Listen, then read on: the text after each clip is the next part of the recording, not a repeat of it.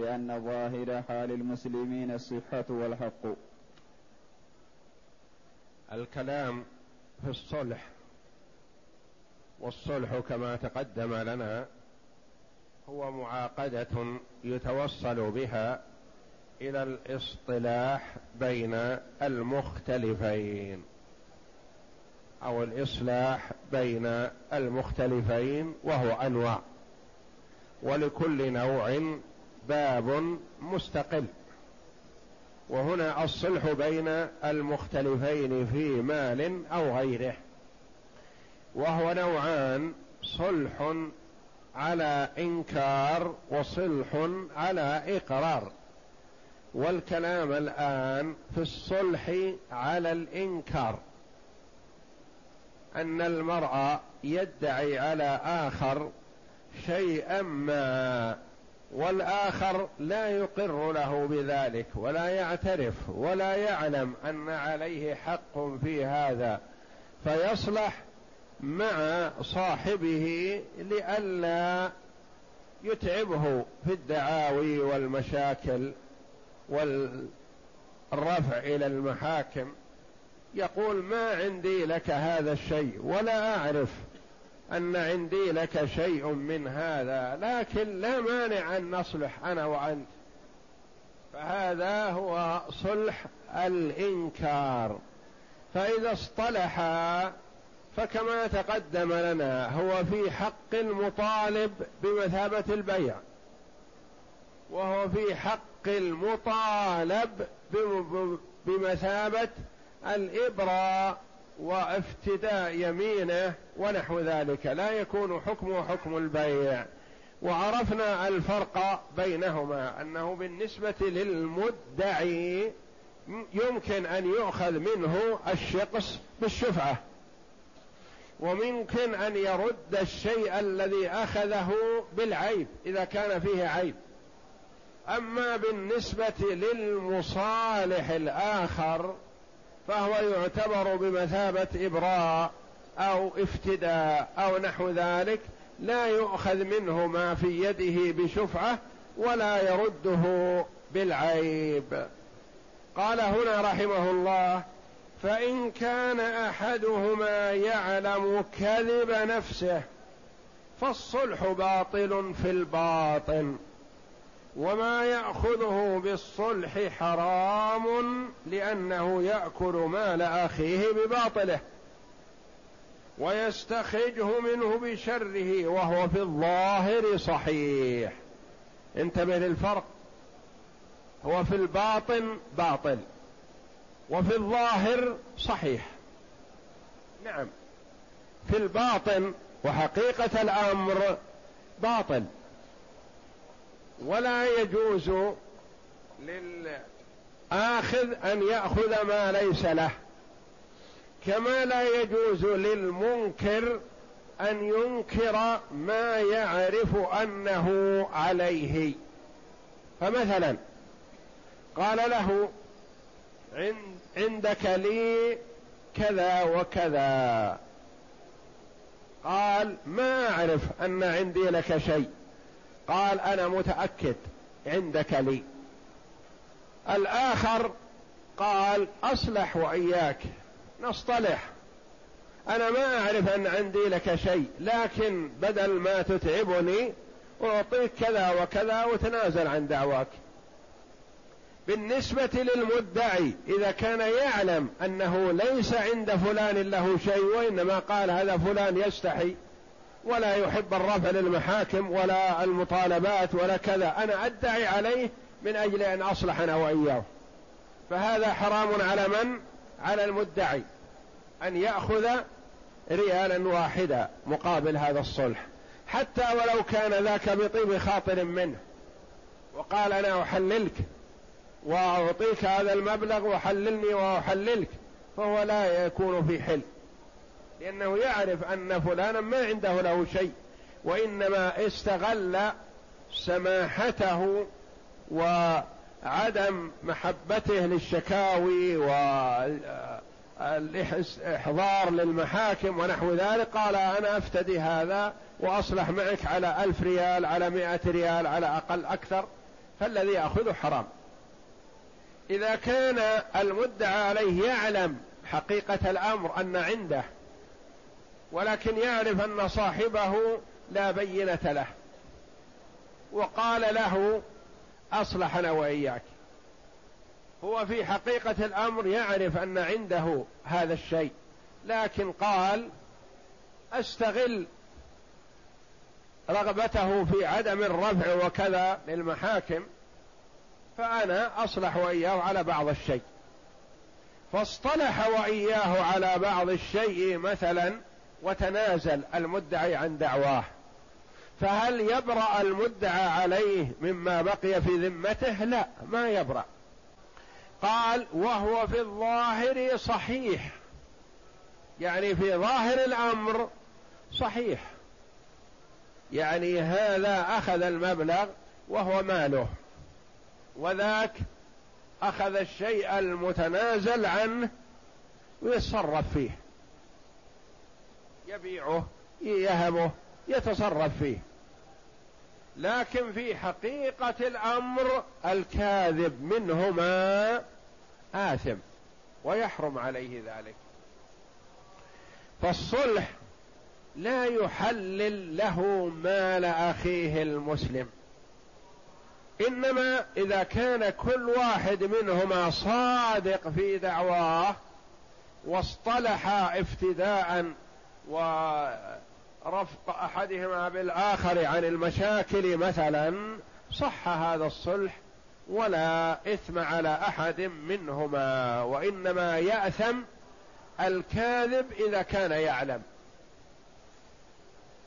وهو في الظاهر صحيح يعني من حق أي واحد منهما يتصرف فيما في يده لأن ظاهر حال المسلم الصحة ما نقول هذا اصطلحوا عليه يمكن أحدهما كاذب ما نشتريه ولا نرغب فيه. لا الأصل في المسلم أنه ما يكذب وما يفتري على أخيه.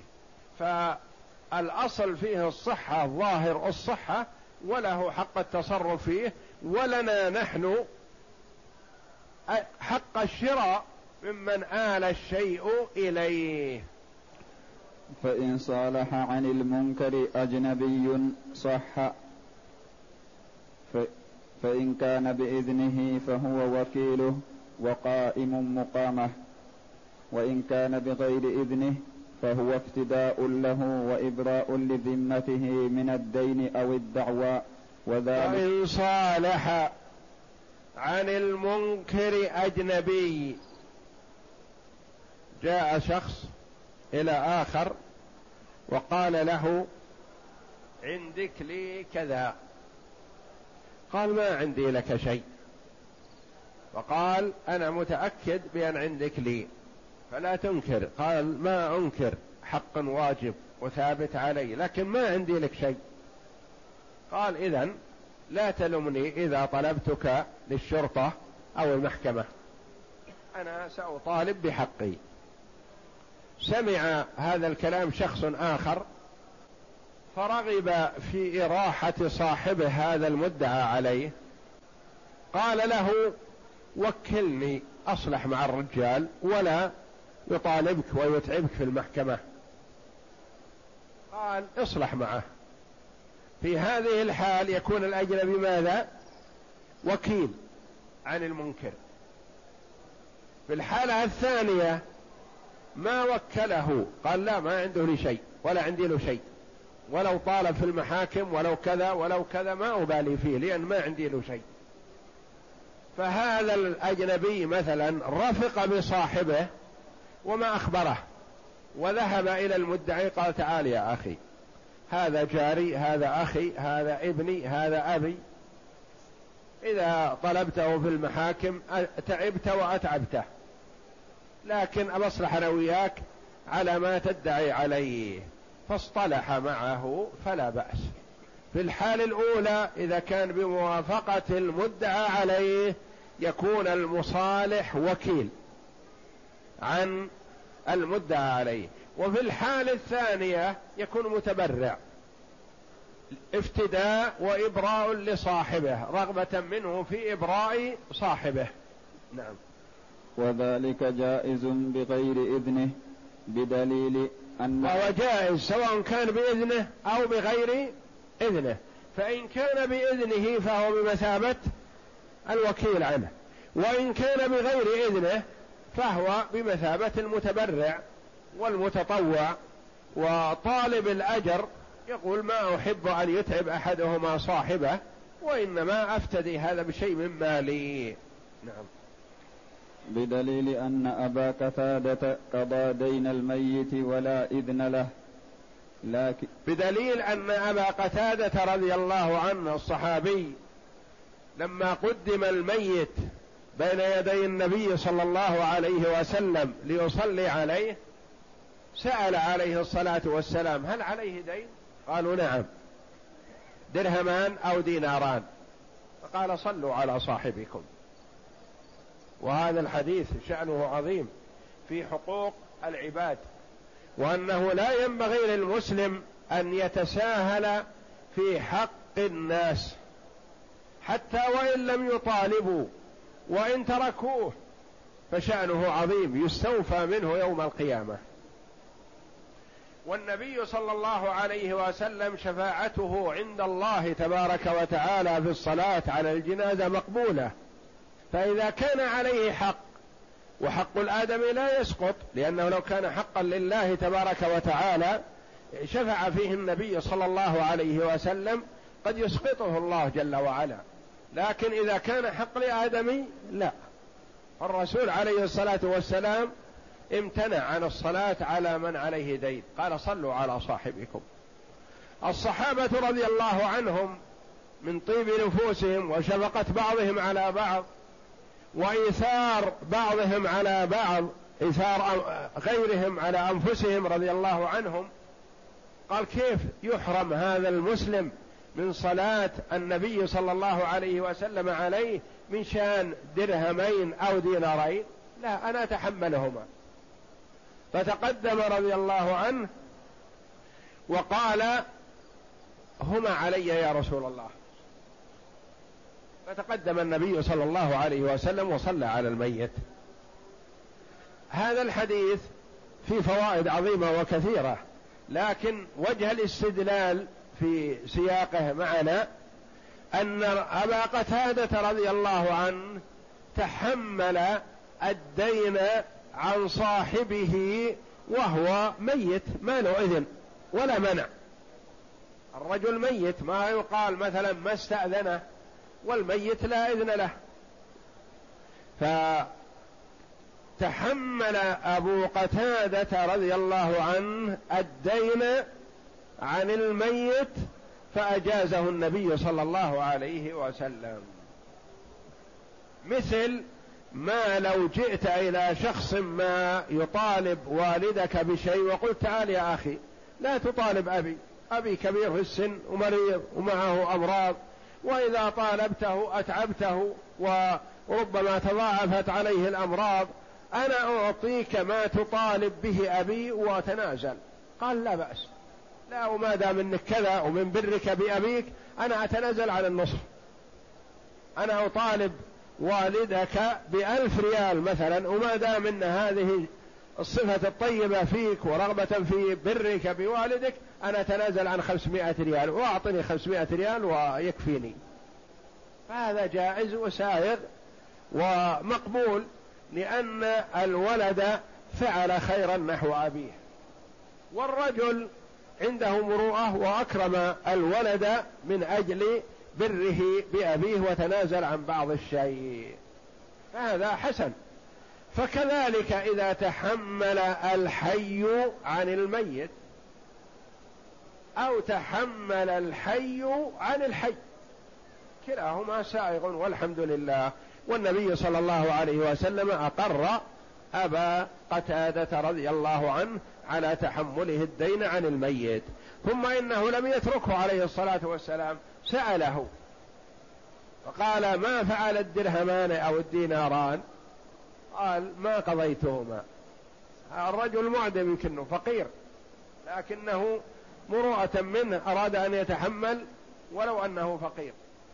ثم قابله مرة أخرى فقال قد قضيتهما يا رسول الله. قال الآن بردت عليه جلدته أو الآن بردت عليه جلدته. يعني يوم حينما سددت الدين عنه. فحقوق الآدميين مبنية على المشاحة والاستيفاء والاستقصاء يعني حق لله تبارك وتعالى محل العفو والمسامحة. والله جل وعلا جواد كريم. لكن إذا كان حق آدمي لابد أن يستوفى. فحري بالمسلم الحريص على براءة ذمته أن يوفي الحقوق التي عليه قبل مماته. أو يتصالح مع أصحاب الحقوق ولا يقول أتركها الورثة يتولونها. اللي يثبت حقه يأخذه من الورثة واللي ما يثبت حقه يضيع حقه. لا ما يضيع شيء. إن ضاع في الدنيا وهو ثابت طولبت به والمال يأخذه الورثة. فكونك تسدد من المال الذي بين يديك وتبرأ ذمتك هذا خير عظيم. خير لك من أن يقتسم الورثة المال ويبقى الدين على ذمتك تسدده. لا درهم ولا دينار يوم القيامة وإنما بالحسنات والسيئات. كيف بالحسنات والسيئات؟ يؤخذ من حسناتك وتعطى للآخرين. نفدت الحسنات تقول ما عندي شيء خلاص؟ لا ما في خلاص. يؤخذ من سيئاتهم فتطرح عليك. فليحذر المسلم حقوق العباد. قال وذلك جائز بغير إذنه بدليل أن أبا قتادة قضى دين الميت ولا إذن له من هو اللي ولا إذن له الميت. ما يقال نستأذنه أو ما نستأذنه خلاص. قدم إلى ما قدم وما بقي استئذان ولا غيره. نعم. لكن إن كان بغير إذنه لم يرجع عليه لأن الدين لم يثبت عليه. لكن إن كان بغير إذنه ما يرجع عليه. ما يأتي إلى جاره مثلا ويقول جاء فلان وطرق عليك الباب وأراد منك مبلغ فأنا أحببت أن لا يتردد عليك وأعطيته المبلغ الذي ادعى به. أنت تعترف به ولا لا؟ قال لا ما أعترف به. ما عندي له شيء. قال إذا أنا سددت عنك. سلمني هذا المبلغ. هل يطالب؟ لا. يقول لا أنت متبرع. ولا يملك مطالبته إلا إذا كان معترف به فنعم. لأن الدين لم يثبت عليه ولأنه ولأنه أدى عنه ما يلزمه أداؤه فكان متبرعا. يعني كان هذا الذي أدى الحق متبرع. لأنه لا يعلم أن المدين معترف بالحق. فإن كان يعلم أنه معترف بالحق وذاك معترف فهو يسدده لكن ما اعترف به ما يلزمه. نعم. وإن كان بإذنه رجع عليه لأنه وكيله. وإن كان بإذنه رجع عليه. إذا قال إن فلانا جاء إليك يطالب بحقه. وأخشى أن يأتي مرة أخرى وأنت غير موجود. توكلني أسدد عنك. قال نعم يا أخي جزاك الله خيرا. إن جاء فلان يطالبني بكذا فهو محق. وأنا عندي له هذا المبلغ وأنا أبحث عنه من فترة طويلة لكن ما وجدته ولا اهتديت إليه. وما دام جاء يطالب بحقه فإن جاء مرة أخرى ولم يجدني فسدد عني. وكلتك في التسديد عني أو وكلتك في الصلح معه. أنا ما أذكر هذا الشيء لكن وكلتك في الصلح معه.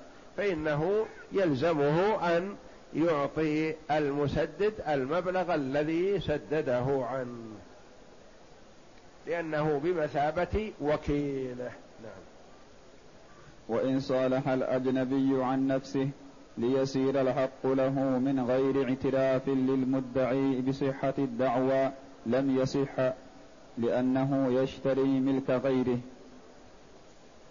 وإن صالح الأجنبي عن نفسه ليصير الحق له من غير اعتراف للمدعي بصحة الدعوى لم يصح. لم يصح صالح عن نفسه. جاء شخص ما يطرق الباب على شخص فجاء جاره وقال ما تريد؟ قال أريد من فلان ألف ريال. قال عندك عليه إثبات؟ قال ما عندي لكن ما أظنه ينكر. فقال يمكن ما يعطيك حقك لكن أصلح أنا وياك. أنا أعطيك شيء من المبلغ هذا أو يكون الحق الذي لك عليه لي. أنا أطالب به حظي ونصيبي. قال أعطيك وأنا أطالب فلان بالحق يكون الحق لي. قال لم يصح. لم يصح. سواء كان المدعى به عينا أو دينا. ما دام الرجل ما اعترف فما يصح أن تشتريه أنت. لم يصح لأنه يشتري ملك غيره يعني كأنه يشتري منه ملك غيره. يوضح هذا المثال مثلا. قال ما الذي أتى بك هنا؟ قال أنا أدعي على فلان بقطيفة عنده. قطيفة لي وهي عنده في البيت. قال له أنا أصلح معك على قيمة القطيفة وأنا أطالب هذا الرجل بالقطيفة. كم تساوي القطيفة؟ قال تساوي ألف ريال. قال أنا أعطيك عنها خمسمائة ريال وأنا أطالب هذا بالقطيفة يكون المطالبة لي. إن حصلت القطيفة فهي لي بألف ريال وإن ما حصلت فيضيع علي. نقول هذا لا يصح. ومثله لو قال عنده لي ألف ريال. قال أنا أعطيك عن الألف خمسمائة ريال ويكون المطالبة بالألف ريال لي. قال لا يصح لا هذا ولا هذا. لما؟ لا يصح في العين التي هي القطيفة مثلا لأنه عبارة كأنه باع عليه ملك زيد. القطيفة في بيت زيد. والذي اصطلح مع أو غيره. فكأنه قال أبيع عليك القطيفة اللي في بيت زيد لأني أدعي بها. نقول دعواك ما ثابتة فما يسوغ أن تبيع شيئا لم يثبت لك بعد. فحينئذ يكون البيع غير صحيح. كذلك لو ادعى دين قال ادعي عليه دين بألف ريال. قال أنا أعطيك عن الألف خمسمائة ريال. نقول ما يصح. لأنه عبارة كأنه اشترى ألف ريال عند فلان بخمسمائة ريال نقد وهذا ما يصح. اقرأ. وإن صالح الأجنبي. وإن صالح الأجنبي عن نفسه ليصير الحق له من غير اعتراف للمدعي بصحة الدعوى لم يصح لأنه يشتري ملك غيره. لأنه يشتري ملك غيره إذا كان المدعى به عين مثل قطيفة أو دابة أو شيء ما. نعم. وإن اعترف بصحة دعواه والمدعى دين لم يصح لأن بيع الدين لا يصح مع الإقرار فمع الإنكار أولى. وإن اعترف من هو وإن اعترف بصحة دعواه والمدعى دين. حتى لو كان الذي اشترى ودفع الدراهم يعرف أن صاحبه ذا محق فهو ما يصح لأنه صالحه على خمسمائة ريال عن ألف ريال. فجمع في السورة الأولى إذا كان المدعى به عين كأنه اشترى منه عين مال غيره ولا يصح. وإذا كان المدعى به دين فكأنه اشترى منه خمسمائة ريال على هذا بمئتي ريال مثلا نقدا وكلاهما غير صحيح. سواء عرف الشاري هذا المتوسط بينهم عرف ثبوت الحق ولم يعرفه لأنه في كلا الحالين غير صحيح. نعم. وإن كان بخلاف ما الحالة السابقة هذاك متبرع. قال أنا أعطيك مثلا عما تدعي به من القطيفة كذا كذا أعطيك عنها كذا وتنازل. هذا لا بأس لأن فيه تبرع. أما إذا قال أنا أصلح معك على أني أكحل محلك أنا أطالب فلان بالقطيفة نقول لا هذا ما يصح. إن كان عينا فكأنك اشتريت منه ملك غيره. وإن كان دينا فكأنك اشتريت منه ألف ريال بخمسمائة ريال. وسواء عرفت أنت حقيقة الأمر أنه صادق أو لم تعرف. في كلا الأحوال إذا صالحت الرجل لتنوب لتكون بمثابته فلا يصح. نعم. وإن كان عينا لا يقدر المصالح على تخليصها لم يصح لأن بيعها لا يصح مع الإقرار فمع الإنكار أولى. وإن كان عينا لا يقدر المصالح على تخليصها لم يصح. كذلك. جاء الرجل وقال أنا أدعي على فلان بهذه القطيفة عند فلان. فجاء الرجل الواسطة وقال أنا أشتري منك القطيفة هذه كم تساوي قال تساوي ألف ريال؟ قال أنا أشتريها منك وأعطيك خمسمائة ريال وخلها لي أنا أطالب فلان. نقول لا يصح. إن كان لا يقدر على تخليصها. أما إذا كان يعرف حقيقة الأمر ويقدر على تخليصها فهذا صح. ويرجع إلى ما سبق في البيع أنه لا يجوز بيع المغصوب إلا من أحد أمرين أحد اثنين. لا ننسى. لا يجوز بيع المغصوب إلا على غاصبه أو قادر على أخذه. هذه مثلها. واحد غاصب وصاحبه المغصوب منه ضعيف. فذهب وباعها على من يستطيع أخذها من الغاصب. فالبيع صحيح. لأنه باعها على من يملك ويقدر على استخلاصها. فكذلك هنا. فمع وإن كان يقدر على استنقاذها صح.